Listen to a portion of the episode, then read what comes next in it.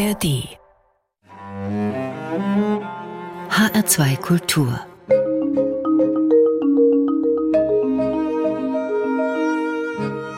Doppelkopf mein Name ist Tobias Lübben und ich begrüße heute am Doppelkopftisch Martin Sonntag, den Leiter des Frankfurter Karikatura-Museums, des Museums für komische Kunst. Herr Sonntag, haben Sie heute schon über eine Karikatur gelacht?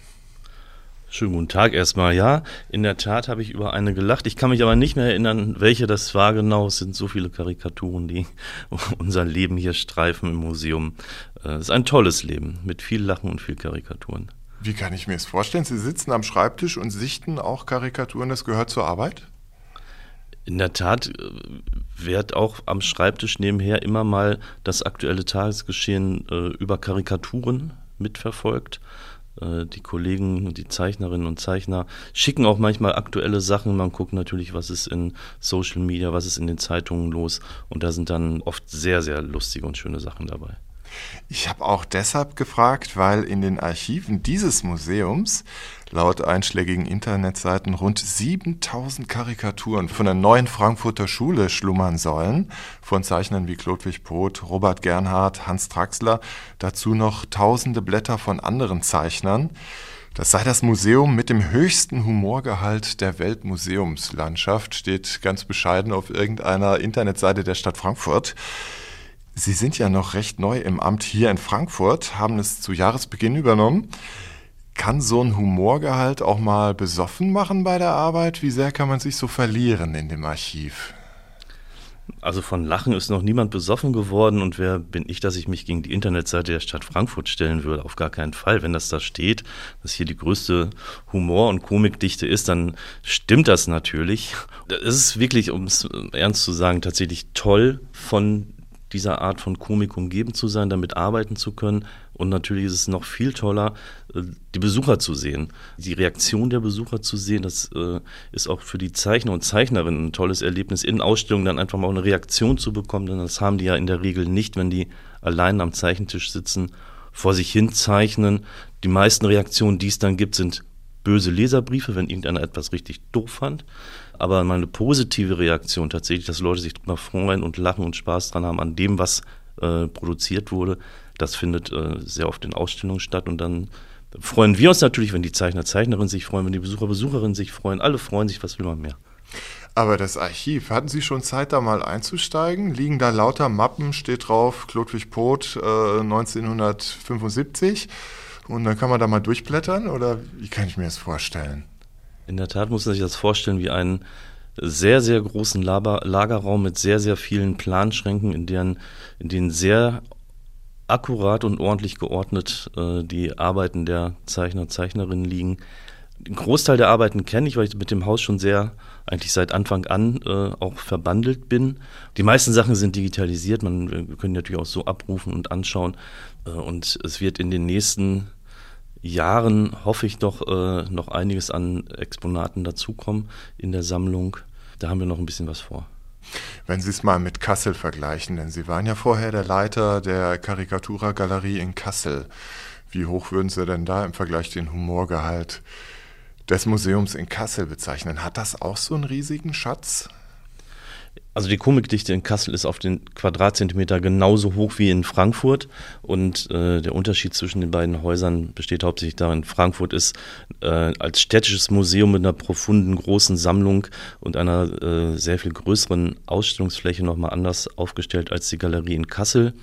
Über beiden Häusern äh, steht der Name Karikatura und während man in Frankfurt sammelt und größer ausstellt, ist man in Kassel flexibler, wie so ein kleines flinkes Boot. Man arbeitet schnell und flexibel und Kassel ist der Ort für die Nachwuchsausbildung, eine Sommerakademie für komische Kunst, wo es darum geht, tatsächlich die nächste und übernächste Generation Zeichner, Zeichnerin komischer Kunst auszubilden und selbstverständlich an die Karikatur zu binden auch. Ist das Museum hier in Frankfurt auch so ein bisschen wie das Archiv der neuen Frankfurter Schule? Frankfurt, das Museum in Frankfurt ist das Haus der neuen Frankfurter Schule und auch das Museum der neuen Frankfurter Schule und äh, perspektivisch auch das ich habe diese Formulierung mal gehört, die fand ich sehr schön, das Gedächtnis der komischen Kunst. Aber man will nicht nur das Gedächtnis der komischen Kunst sein, sondern äh, auch Motor und Ort der komischen Kunst.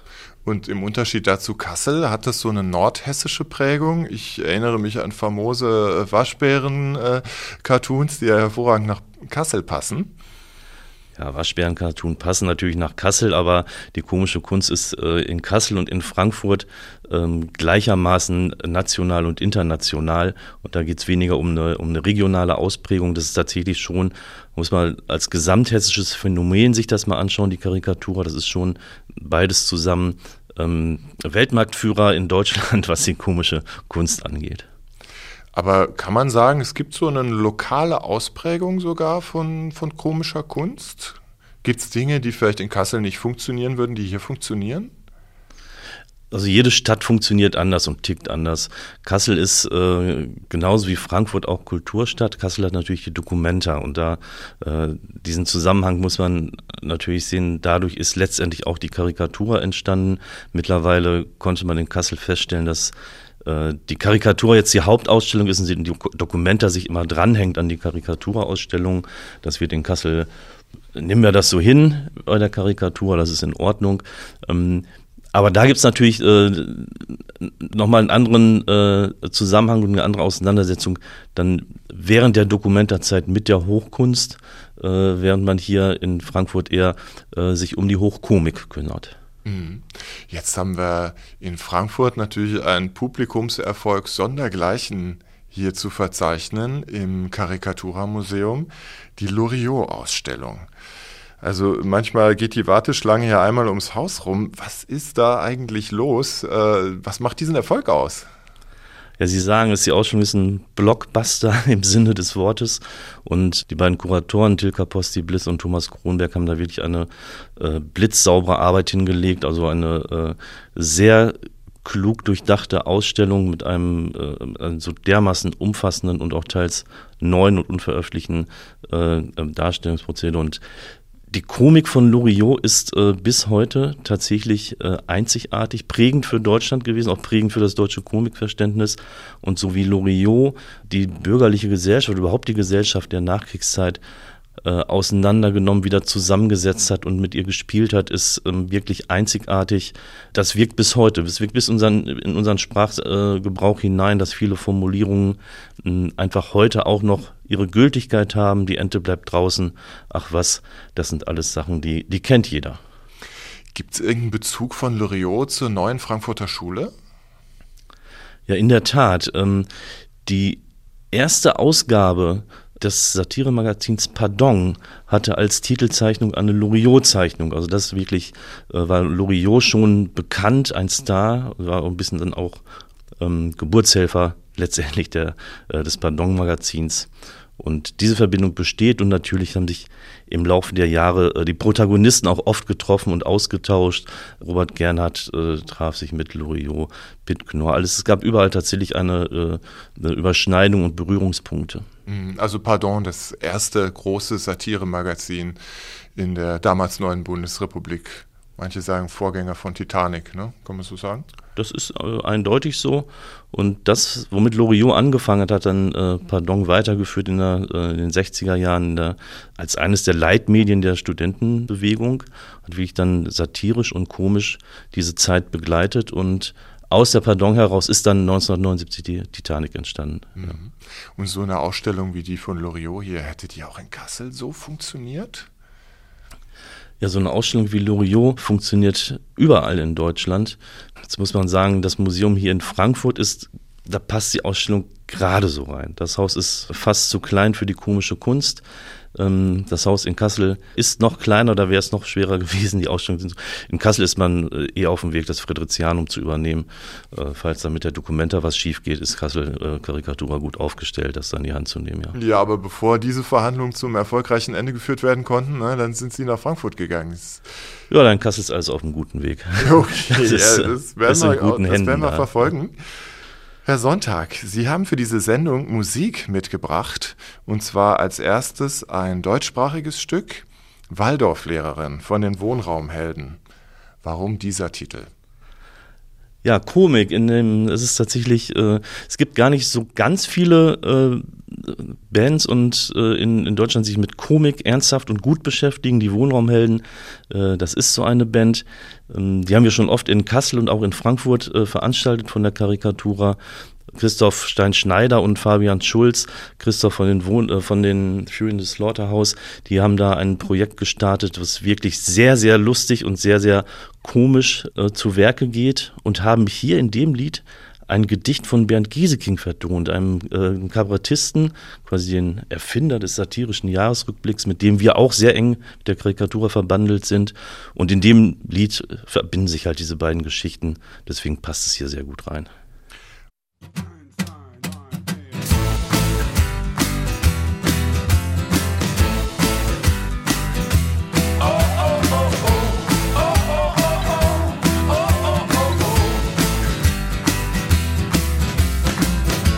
Dir zufällig begegnet. Es hatte schwer geregnet und ich betrat, es wurde ne Wandlung, die Anthroposophenbuchhandlung. Ich verlor fast die Kontrolle. Sah dich im Kleid aus reinster Schurwolle. Ich dachte, dass keiner hätte so ein fliederfarbenes Violettbrett. Du gehst mir, gehst mir, du gehst mir nicht mehr aus dem Sinn. Du gehst mir, du gehst mir, du gehst meine Waldorflehrerin.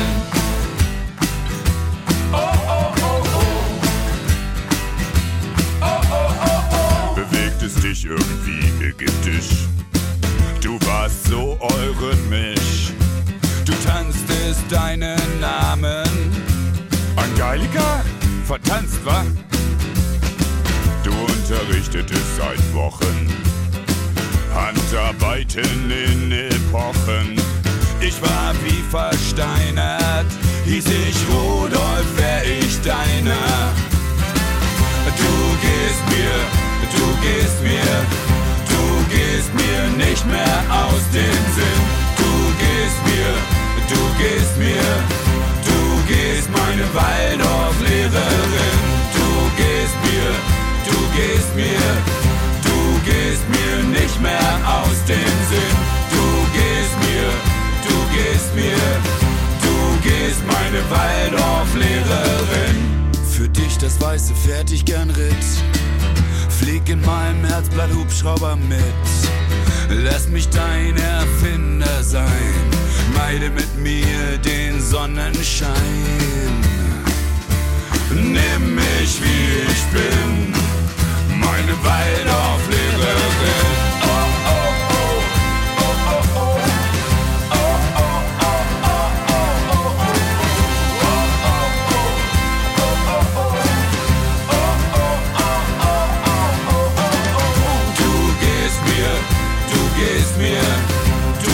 Gehst mir nicht mehr aus dem Sinn.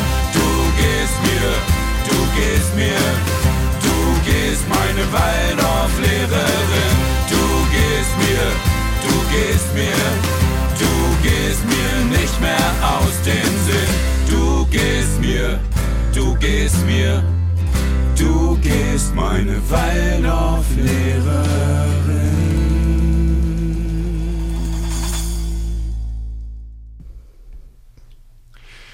Sie hören den Doppelkopf in HR2 Kultur heute mit Martin Sonntag, Leiter des Karikatura-Museums in Frankfurt, Museum für komische Kunst. Mein Name ist Tobias Lübben. Herr Sonntag, wir sind hier bei Ihnen zu Gast im Museum. Der Doppelkopftisch steht im Leinwandhaus. Das ist ein mittelalterliches gotisches Haus. Sie haben uns gerade auf den Zinnengang oben geführt. Also das Haus hat wirklich Zinnen wie ein altes Schloss Äh, steht gegenüber vom Frankfurter Dom, nicht weit von der neuen Altstadt, von den wiederaufgebauten Fach Fachwerkhäusern in Frankfurt. Aber hier sind wir in einem der wenigen echten Altstadthäuser, die den Krieg zumindest teilweise überstanden haben, ne? Teile der Grundmauer. Und äh, dann wurde der Rest wieder ergänzt. Wie fühlt sich das für Sie an? Hat dieser Ort so einen bestimmten Geist, so einen Spiritus Loci, wie man so sagt? Das hat er ganz sicher. Also die äh, komische Kunst an so einem Ort, in so einem Haus zu sehen, ist, äh, äh, das hat schon was. Das hat schon was, weil tatsächlich auch da so ein, äh, äh, in diesem altehrwürdigen äh, Gemäuer auch ein Bruch entsteht, wenn, wenn hier dann mal schräge, auch ein bisschen schärfere Sachen hängen aus der komischen Kunst. Das Ganze natürlich in direkter Nähe zum Dom. Ähm, auch da können wir gerne helfen, wenn da irgendwie, wenn es da Leerstand gibt, da können wir auch äh, gerne aushelfen und Sachen auffüllen.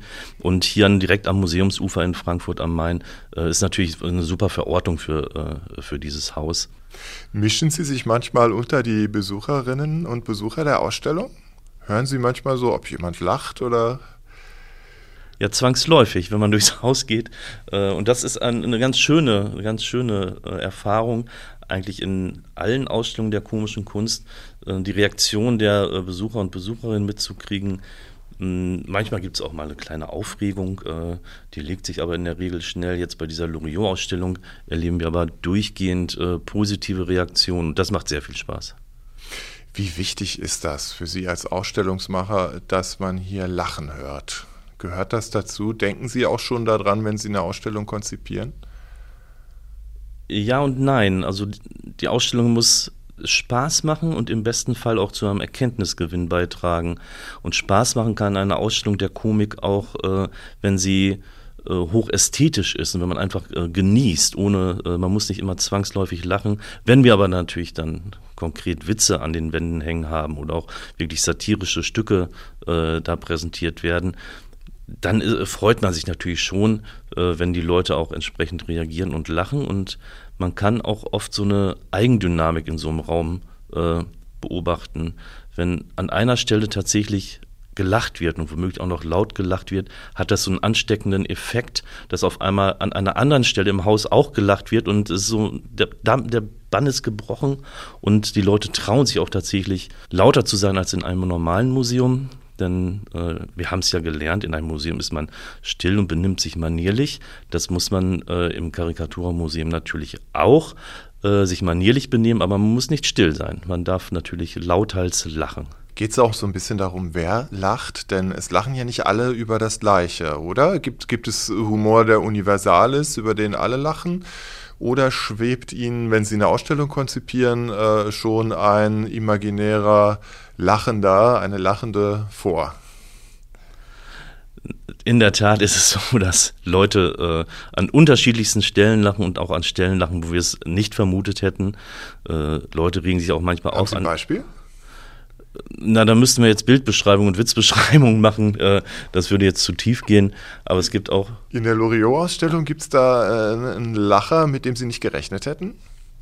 Da müsste ich nochmal genauer, äh, das werde ich das kontrollieren, wo Sie mich jetzt fragen in den nächsten äh, Tagen. Werde ich da nochmal genau drauf achten, ob auch an den richtigen Stellen gelacht wird. aber bisher verhalten sich die Besucher alle korrekt. Ja. Nein, aber in der Tat, äh, Lachen und äh, Humor und Komik empfinden ist so unterschiedlich äh, ausgeprägt bei jedem Einzelnen. Und äh, das hängt mit so vielen Sachen zusammen, tatsächlich mit, äh, äh, mit tradierten Formen in der Familie. Wie, wird, äh, äh, wie haben wir als Kind gelacht, wie haben wir als Jugendlicher gelacht, äh, wie ist die Tagesform, wie ist das Wetter draußen, ist tatsächlich äh, von ganz, ganz vielen Faktoren abhängig, wann und wie und warum wir lachen. Hm. Denkt man auch so ein bisschen an verschiedene Resonanz, je nach politischer Ecke. Es gibt ja oft den Vorwurf zum Beispiel an öffentlich-rechtliche Medien, dass sich das so bewusst oder unbewusst zu sehr an einem linksliberalen Publikum orientiere. Die neue Frankfurter Schule kommt ja vielleicht, könnte man denken, auch eher so ein bisschen aus der Ecke oder das Publikum kommt mehr aus der Ecke. Gibt es da so einen Drall dahin? Naja, die neue Frankfurter Schule und, und äh, pardon, die Italien, die haben sich eigentlich noch nie drum geschert, um welche Ecke es geht. Da äh, wurde in alle Seiten, auf äh, in alle Richtungen äh, äh, verteilt und jeder hat was auf den Deckel bekommen, die Linken genauso wie die Konservativen. Ähm, und das ist eigentlich auch das, was äh, die Satire ausmacht und komische Kunst ausmacht, dass es gar nicht erst um diese äh, um so eine, so eine Bremse, eine Schere im Kopf geht, dass man vermeintlich meint, auf einer richtigen Seite stehen zu müssen, sondern es geht tatsächlich darum zu schauen, was verändert sich in der Gesellschaft, was ist los, was läuft schief, wo muss man mal sagen, äh, das geht so nicht oder das ist äh, eine seltsame oder komische Entwicklung. Also es geht darum, eine künstlerische Antwort auf äh, Sonderbarkeiten zu finden. Mhm. Aber es gibt doch schon so äh, bestimmte, gerade auch Karikaturen, Cartoons, die in bestimmten Communities kursieren. Ich denke jetzt mal an diese Polizeichats, die Rechten. Die haben ja ganz viel mit Cartoons gearbeitet oder solchen Memes in den Chatgruppen. Da gibt's dieses, was immer wiederkehrt, die alte Oma mit dem Backblech, was sie präsentiert. Da drauf sind Kekse in Hakenkreuzform und sie sagt, Entschuldigung, sind ein bisschen braun geworden. Da muss man ja sagen, äh, man merkt, wie der Witz funktioniert. Ja, er funktioniert, aber nur, wenn man diese Abscheu vor dem Symbol nicht hat. Ne? Ja, also Komik äh, oder das Prinzip der Komik schert sich nicht um äh, Politik. Also ein Witz äh, kann in jede Richtung funktionieren ähm, und manchmal ist es dann auch unappetitlich. Und was wir in letzter, in letzter Zeit immer häufiger gesehen haben oder erleben, Sie haben ein Beispiel genannt, ist auch ähm, eine Zweckentfremdung und Umdeutung von bestimmten äh, Motiven der Komik, die tatsächlich gezielt falsch an verschiedenen oder an falschen Orten eingesetzt werden, wogegen sich Zeichner und Zeichnerinnen tatsächlich auch oft genug äh, wehren mussten und äh, tatsächlich erst streiten mussten, dass ihre Zeichnung in solchen Zusammenhängen nicht benutzt und nicht gezeigt werden, weil dann tatsächlich eine Fehldeutung stattfindet. Fällt also Ihnen da ein Beispiel ein? Also äh, der politische Kar äh, Tageskarikaturist Ham Beng hat bei zwei Zeichnungen, soweit ich es weiß, äh, sehr vehement einschreiten müssen, dass die nicht bei äh, Aufmärschen rechter Parteien hochgehalten werden, weil dadurch tatsächlich ein komplett äh, falscher Zusammenhang hergestellt wird. Also Kontextualisierung ist in der komischen Kunst äh, eminent wichtig. Hm. Wie viel Disharmonie, wie viel Streit verträgt eigentlich so ein Ort hier wie dieses Museum? Darf hier auch gestritten werden oder nur gelacht? Unbedingt. Äh, ich würde noch nicht mal den, den Begriff Streit benutzen und eher äh, auf den Diskurs gehen. Natürlich, wenn wir über Erkenntnisgewinn reden, muss man da vorher natürlich immer über irgendwas geredet haben. Man muss sich vielleicht auch mal ausgetauscht haben. Momentan leben wir ja ein bisschen in einer Erregungsgesellschaft, wo es eher darum geht, sehr laut äh, seine Meinung zu verteidigen, auf gar keinen Fall einen Millimeter äh, davon abzurücken. Also man will Recht haben und nicht Erkenntnisgewinn erzielen. Äh, das äh, muss man eindeutig als Fehlentwicklung äh, beschreiben.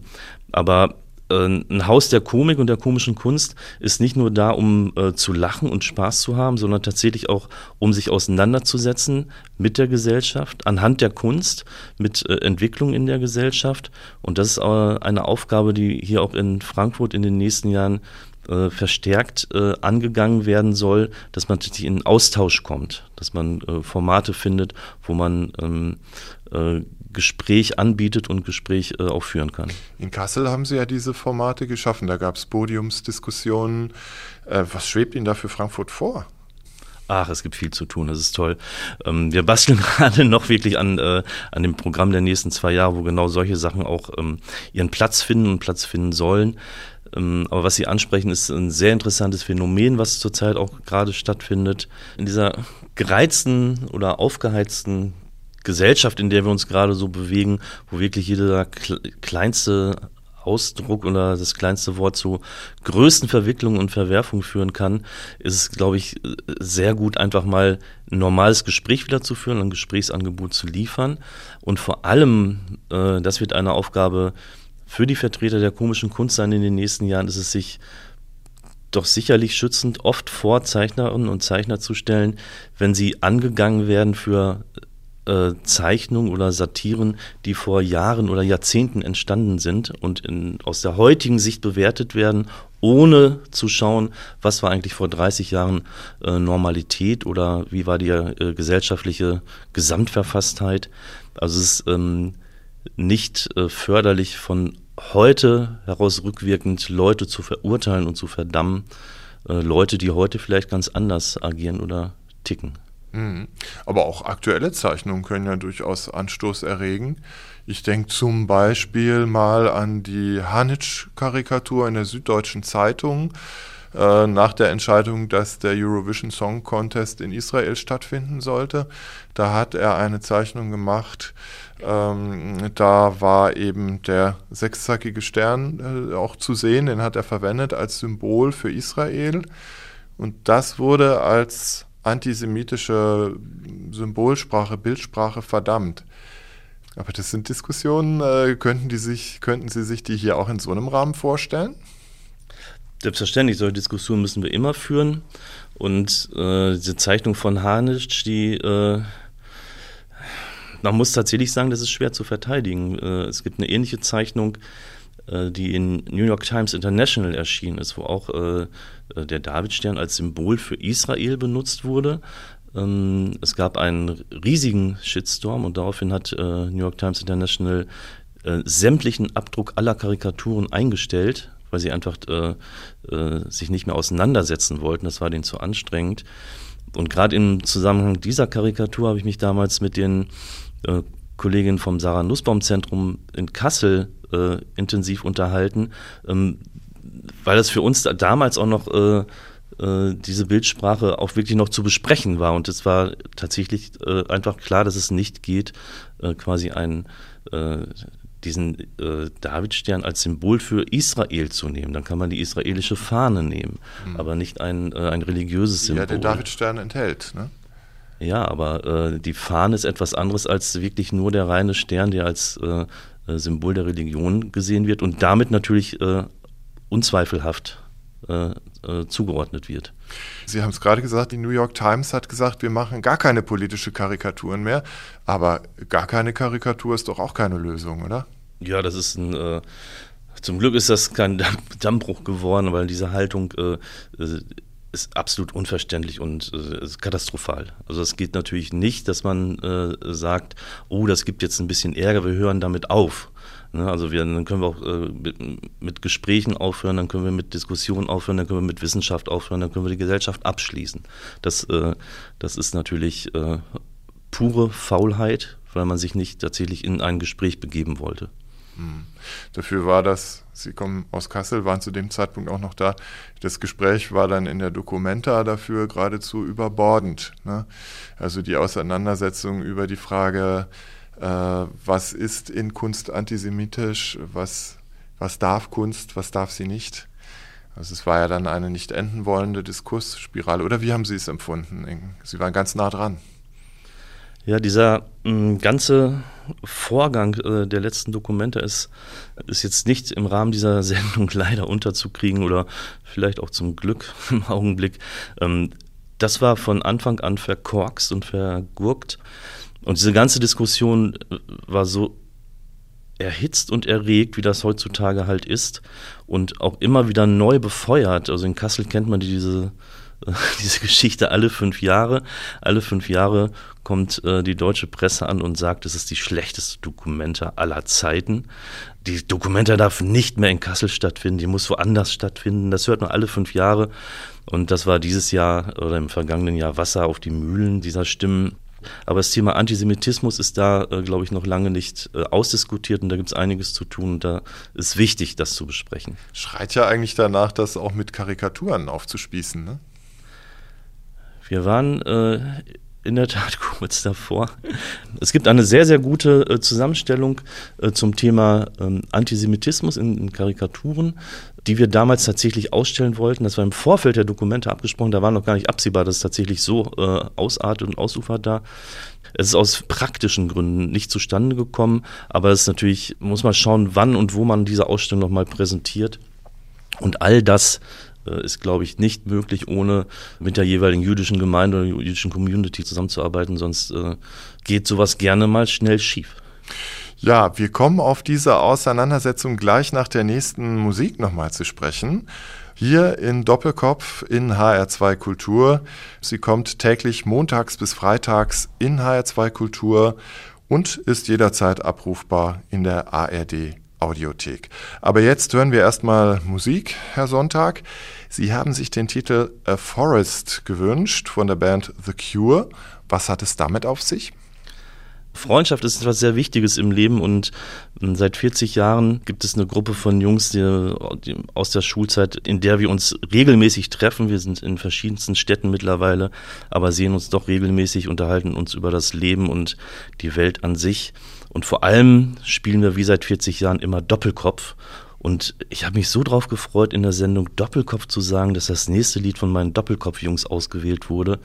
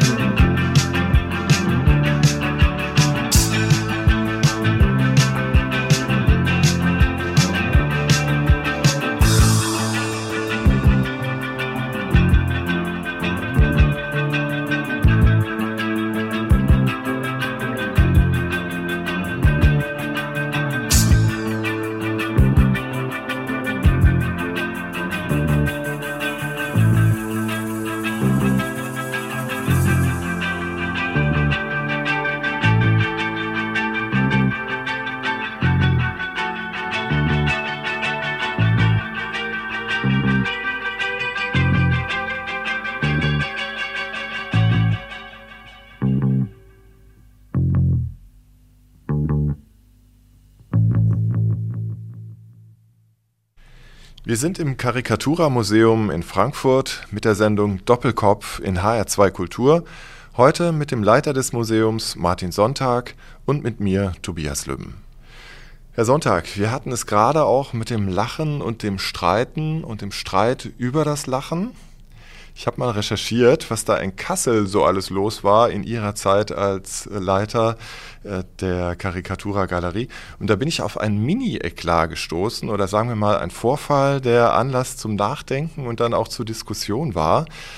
Das muss vor anderthalb Jahren ungefähr gewesen sein. Eine Ausstellungseröffnung, war gar nicht in der Presse. Und da hat ein Zeichner aus Mecklenburg-Vorpommern wohl die Begrüßungsrede gehalten oder eine Eröffnungsrede und dabei dreimal wohl das N-Wort benutzt. Damit ist gemeint eine Bezeichnung für schwarze Menschen. Das Wort fängt mit N an und es ist diskriminierend und wird deshalb jetzt nicht mehr gebraucht. Äh, können Sie uns das nochmal erzählen, wie das alles war? Ja, in der Tat. Es gibt das äh, Zeichner, Zeichnerinnen-Einführung, Zeichner, Zeichnerin der komischen Kunst, äh, ist aufgefordert und aufgerufen, äh, in die Ausstellung einzuführen. Und das war bei besagter Ausstellung, war das in einem äh, satirischen, kabarettistischen Format gepackt von dem Zeichner, in dem dreimal das N-Wort auftauchte, was in Kassel laut Stadtverordnetenbeschluss geächtet ist. Und es gab entsprechende Reaktionen von den Besuchern, aber vor, vor, allem im Nachhinein haben wir das, äh, wurden wir angesprochen. Und das fand ich dann einen sehr interessanten und guten äh, Vorgang, weil fast untypisch zur heutigen Zeit standen keine Menschen mit Fackeln und Mistgabel vor der Tür, sondern äh, wir wurden tatsächlich ganz normal angesprochen, was ist denn da los gewesen bei euch oder was, äh, was, was war das, was ist da passiert? Und das haben wir dann zum Anlass genommen, tatsächlich das Gespräch zu eröffnen. Äh, in Kassel gibt es eine Reihe, die wir seit einiger Zeit machen, in der wir in Podiumsgesprächen Wissenschaft, Praxis und Presse, Journalismus zusammenführen aus dem Bereich und für den Bereich der komischen Kunst. Und dann haben wir äh, angesetzt ein, ein Podiumsgespräch zum Thema Satire und Diskriminierung, also mit der Fragestellung, äh, wie verändert Sprache Gesellschaft und wie verändert Gesellschaft Sprache? Also dieses Wechselspiel und das war eine sehr äh, lebendige und interessante Diskussion, auch mit Publikumsbeteiligung. Und, ähm, Kann man sich das, noch anhören, übrigens im Netz. Ja, sehr unterhaltsam. Ja das hat mir sehr, sehr gut gefallen, äh, dass, dass man mit äh, bestimmten Situationen so umgeht und so umgehen kann und tatsächlich ähm, auf, dem, auf einem Weg zu einem Erkenntnisgewinn auch ist. Äh, man hätte sich auch dann anschreien können die ganze Zeit.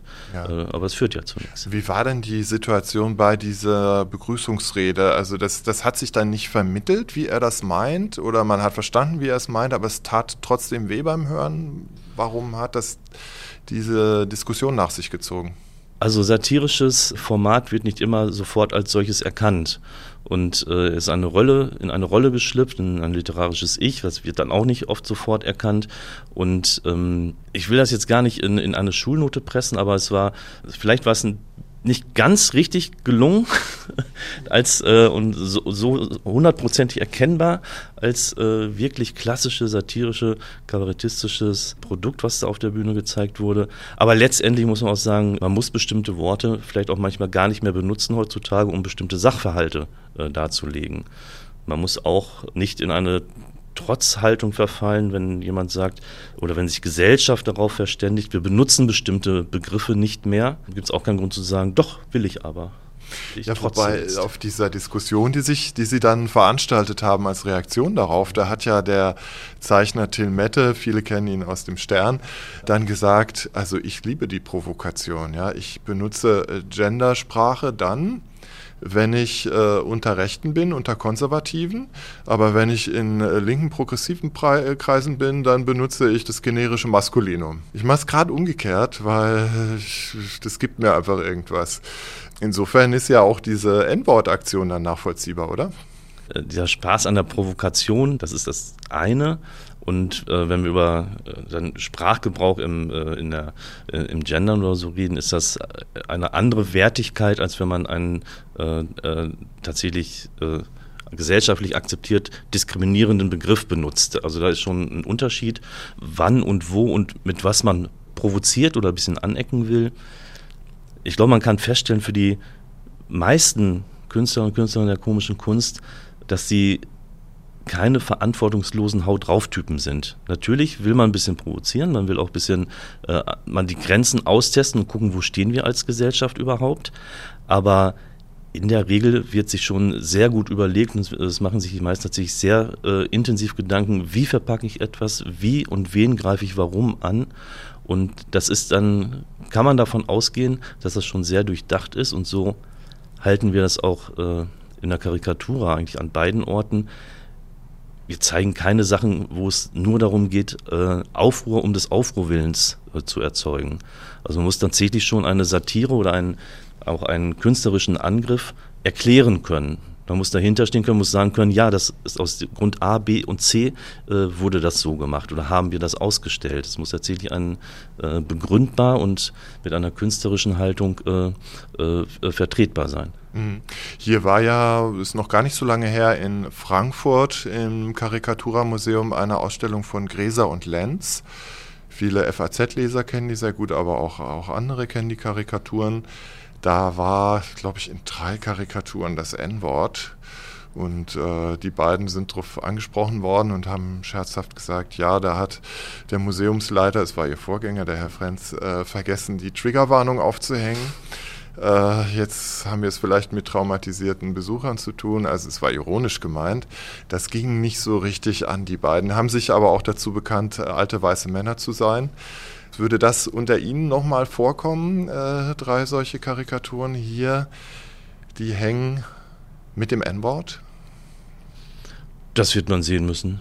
Also äh, in der Tat, ähm, momentan sehe ich gar nicht nur die Zwangsläufigkeit oder den Grund oder die Karikatur, die ich jetzt vor Augen habe, die man da jetzt äh, zeigen würde. Aber es gibt auch ähm, in bestimmten Situationen äh, vielleicht einen Grund, warum man bestimmte Zeichnungen zeigt. Ähm, in Kuratorenkreisen wird ja auch bundesweit gerade diskutiert über das Thema der äh, Reproduktion von Stereotypen. Das ist ein, ist ein großes Problem. Aber äh, bestimmte Sachen äh, kann und muss man äh, vielleicht auch mal ansprechen, weil in der Regel wendet sich die Zeichnung oder die Satire ja nicht gegen das vermeintliche Opfer, sondern tatsächlich äh, gegen uns mit unserem Blick und unserem Umgang mit, äh, mit bestimmten Situationen oder mit Minderheiten oder mit, äh, äh mit, mit, mit ausgegrenzten oder abgegrenzten Situationen des, des Lebens und der Welt. Das ist eine Fallentscheidung. Schauen wir mal. Jetzt haben Sie ja hier das äh, Erbe der neuen Frankfurter Schule. Da sind ja auch einige Elemente, die man heute vielleicht anders bewerten würde. Also zum Beispiel Darstellung von Frauen als Objekt der Begierde. Da kannten die Zeichner ja häufig, äh, haben sich keine falsche Zurückhaltung auferlegt. Oder es gibt den Zeichner Bernd Pfarr, der jetzt nicht zur ersten Generation der Frankfurter Schule gehört, vielleicht zur zweiten Generation. Der hat ja die berühmte Figur Sondermann, ein Büroangestellter, der in einer Firma arbeitet, in der auf dem Dienstplan steht, dass N schruppen, also man soll schwarze Menschen schrubben und dabei wird das diskriminierende Wort mit N gebraucht. Wird auch im Bild dargestellt, gehört irgendwie zum Erbe dazu. Äh, kann man das noch zeigen? Kann man das verteidigen? Sie haben vorhin gesagt, Sie wollen Leute nicht verteidigen für Sachen, die Sie vor 20 Jahren gemacht haben, aber es war schon vor 20 Jahren, war es ein bisschen an der Grenze, oder? Naja, ich habe, äh, vielleicht habe ich mich versprochen, aber natürlich wollen wir uns, äh, wollen wir Leute verteidigen äh, äh für Sachen, äh, die sie vor 20 Jahren gemacht haben und für die sie heute angegriffen werden, weil damals in einem anderen gesellschaftlichen Kontext Sachen stattgefunden haben. Und ähm, äh, Sondermann ist natürlich ein, ein, ein, ein, herrliches Beispiel, weil äh, Sondermann ja fast an Loriot anknüpft äh, in einer geraden Linie, weil Sondermann genau der Typ ist, der uns unsere äh, eigene Spießigkeit und äh, äh, Fantasielosigkeit oftmals ähm, äh, vor Augen führt. Äh, also ganz, ganz herrlich und großartig. Die Geschichten, die Sie angesprochen haben, äh, gehörten damals zu einem zu einem Sprachgebrauch, der nicht unüblich war ob und wie man damit heute umgeht, das, das wird man sehen, wenn es soweit ist. Das ist etwas, wogegen ich mich halt äh, sehr, sehr äh, wehre und verwahre, jetzt äh, dahergehen zu wollen und äh, zu sagen, äh, Bernd Fahr sei ein Rassist, weil der vor 20 oder 30 Jahren äh, Wörter benutzt hat, die heute nicht nicht mehr angemessen sind, wo wir als Gesellschaft festgestellt haben oder uns darauf äh, vereinigt und verständigt haben, äh, dass wir diese Worte jetzt einfach auch nicht mehr benutzen wollen, weil es äh, tatsächlich jetzt als diskriminierend für alle erkenntlich und klar ist. Ähm, das war vor 20 Jahren nicht so. Das war kein Common Sense. Haben Sie drüber gelacht vor 20 Jahren über Sondermann? Und viele, viele und ich haben darüber gelacht, ja. Und tun Sie es heute noch genauso? Ich habe es schon lange nicht mehr angeschaut. Ich muss mal wieder anschauen. Liegt aber hier nicht im Archiv, oder? Haben Sie auch Sondermann-Blätter? Ja, es gibt Sondermann-Blätter auch, aber ich weiß nicht genau. Da müsste ich jetzt tatsächlich schauen, interessant, äh, welche jetzt wirklich darunter sind. Hm. Ja. ja. eine tolle Gelegenheit wäre ja letztes Jahr gewesen bei der Sondermann-Gala im August auf dem Wegmarkt. Das ist hier der Platz vor dem Karikatura-Museum und dem Dom. Ist das da mal angesprochen worden? Nein, Sie sprechen das gerade an. Aber vor, ja genau, aber vor einem halben Jahr gab es da Leute, die sagen, Mensch, ich habe mir nochmal die Sondermannbände gegriffen. Manches würde man ja heute doch anders machen. Das kann sein, dass man heute vielleicht Sachen anders machen würde und vielleicht würde Bernd Fahr heute auch Sachen anders machen. Aber ähm, ich glaube, alle Leser und Leserinnen, die Sondermann äh, kennen und äh, wertschätzen, schätzen ihn wirklich wert und äh, wissen das einzuordnen, was vor 20 oder 30 Jahren, wir reden ja auch schon tatsächlich über fast über 30 Jahre, äh, äh, gezeichnet und äh, gearbeitet wurde. Und von daher stellte sich die Frage auch nicht. Hm. Wie ist es eigentlich jetzt bei Loriot gewesen? Gab es da irgendwelche Punkte in der Ausstellung, die auf eine besondere Sensibilität gestoßen sind, die es zu Loriots Lebzeiten noch nicht gab? Das ist Loriot ist ein, schönes Beispiel dafür, wie Gesellschaft mit bestimmten Themen umgeht. Also auch wie, äh, wie Satire und Gesellschaft mit, ineinander und miteinander verschränkt sind. Dass äh, Loriot für seine Serie äh, auf den Hund gekommen, wo er quasi eine kleine Umkehrung gemacht hat äh, in der Zeichnerei. Äh, der Hund ist das Härchen, das Härchen, der Mensch ist dann, wird wie ein Hund behandelt. Wurde im Stern abgedruckt, äh, es gab Leserbriefe und daraufhin wurde die Serie eingestellt. Äh, damals. Im Prinzip damals, ja, ja. Mhm. Heute schmunzelt man darüber, findet das ganz nett. Damals war es ein Riesenaufreger, ein Skandal. Warum? Müssen die, müsste man tatsächlich historisch nochmal gucken, was in den 50er Jahren los war. Natürlich ging es darum, dass der, äh, dass der Mensch natürlich wertvoller ist als der Hund. Es kann nicht sein, dass der, äh, dass der Mensch wie ein Hund auf vier Beinen da äh, langkriecht. Ähm, wahrscheinlich waren es auch einfach Hundehalter, die äh, empört waren. Äh, ist völlig, also die Motivation für die Aufregung ist ja manchmal äh, nicht so genau nachzuvollziehen. Aber das hat damals stattgefunden, heute lächelt man darüber. Und äh, wenn man noch mal jetzt guckt und wühlt und überlegt, ob man nicht bei irgendwelchen Zeichnern in der Vergangenheit tatsächlich noch irgendetwas findet, ja, ganz sicher. Wir können bestimmt von fast jedem Zeichner und jeder Zeichnerin eine Ausstellung zusammenstellen, in der diese Person dann als schlimme Rassisten äh, dastehen, wenn man die Sachen tatsächlich so aus dem Kontext reißt und sagt, hier ist etwas, eine schlimme Zeichnung, deswegen gehört diese Person verdammt. Wir hatten den Vorgang bei Franziska Becker. Da wurden Zeichnungen aus einem, aus einem Zwölfer-Comic, einzelne Zeichnungen herausgenommen, äh, aus dem Kontext damit gerissen äh, und auf einmal wurde Franziska Becker eine höchst integre und hochgeschätzte Zeichnerin als äh, Rassistin dargestellt. Äh, der Zeichnerszene ist äh, alles aus dem Gesicht gefallen vor Staunen. So, ein Preis, der ihr zugeschrieben wurde, sollte nicht mehr verliehen werden. Das konnte alles verhindert werden, weil man da tatsächlich nochmal Aufklärungsarbeit betreiben muss. Und da muss man auch wirklich sagen, nein, wir können jetzt nicht in die Vergangenheit zurückgehen und sagen, ah, bei dem Zeichner habe ich da irgendwo was gefunden. Da müssen wir jetzt vorgehen. Nur bei Loriot habe ich sowas gar nicht gehört. War der vielleicht einfach so stilsicher und elegant, dass das äh, kaum dass er da kaum irgendwie den, mal den falschen Ton getroffen hat. Ja, Loriot hat einen, einen, anderen Ansatz. Dieser sehr, sehr wirklich feine Humor und auch wirklich äh, diese verschiedenen Ebenen, die dann in den, in den Comics, in den Szenen auftauchen und bis zur Gänze vielleicht auch gar nicht immer durchdrungen werden, weil es wirklich sehr, sehr komplex und sehr kompakt ist, ähm, ist in dieser Feinheit, äh, zieht es sich äh, der Schärfe der äh, Satire der neuen Frankfurter Schule zum Beispiel. Das ist nicht schlimm, sondern das ist eigentlich, das ist doch auch ganz schön, das ist doch auch wunderbar. Es ist sehr, dadurch hat er, glaube ich, auch diese, diese große Breitenwirkung auch äh, im, im Fernsehen erzielen können. Die Fernsehformate, die neue Frankfurter Schule an den Start gebracht hat, sind, äh, leider bei den Programmdirektoren durchgefallen, weil sie dann doch zu schräg und zu scharf waren.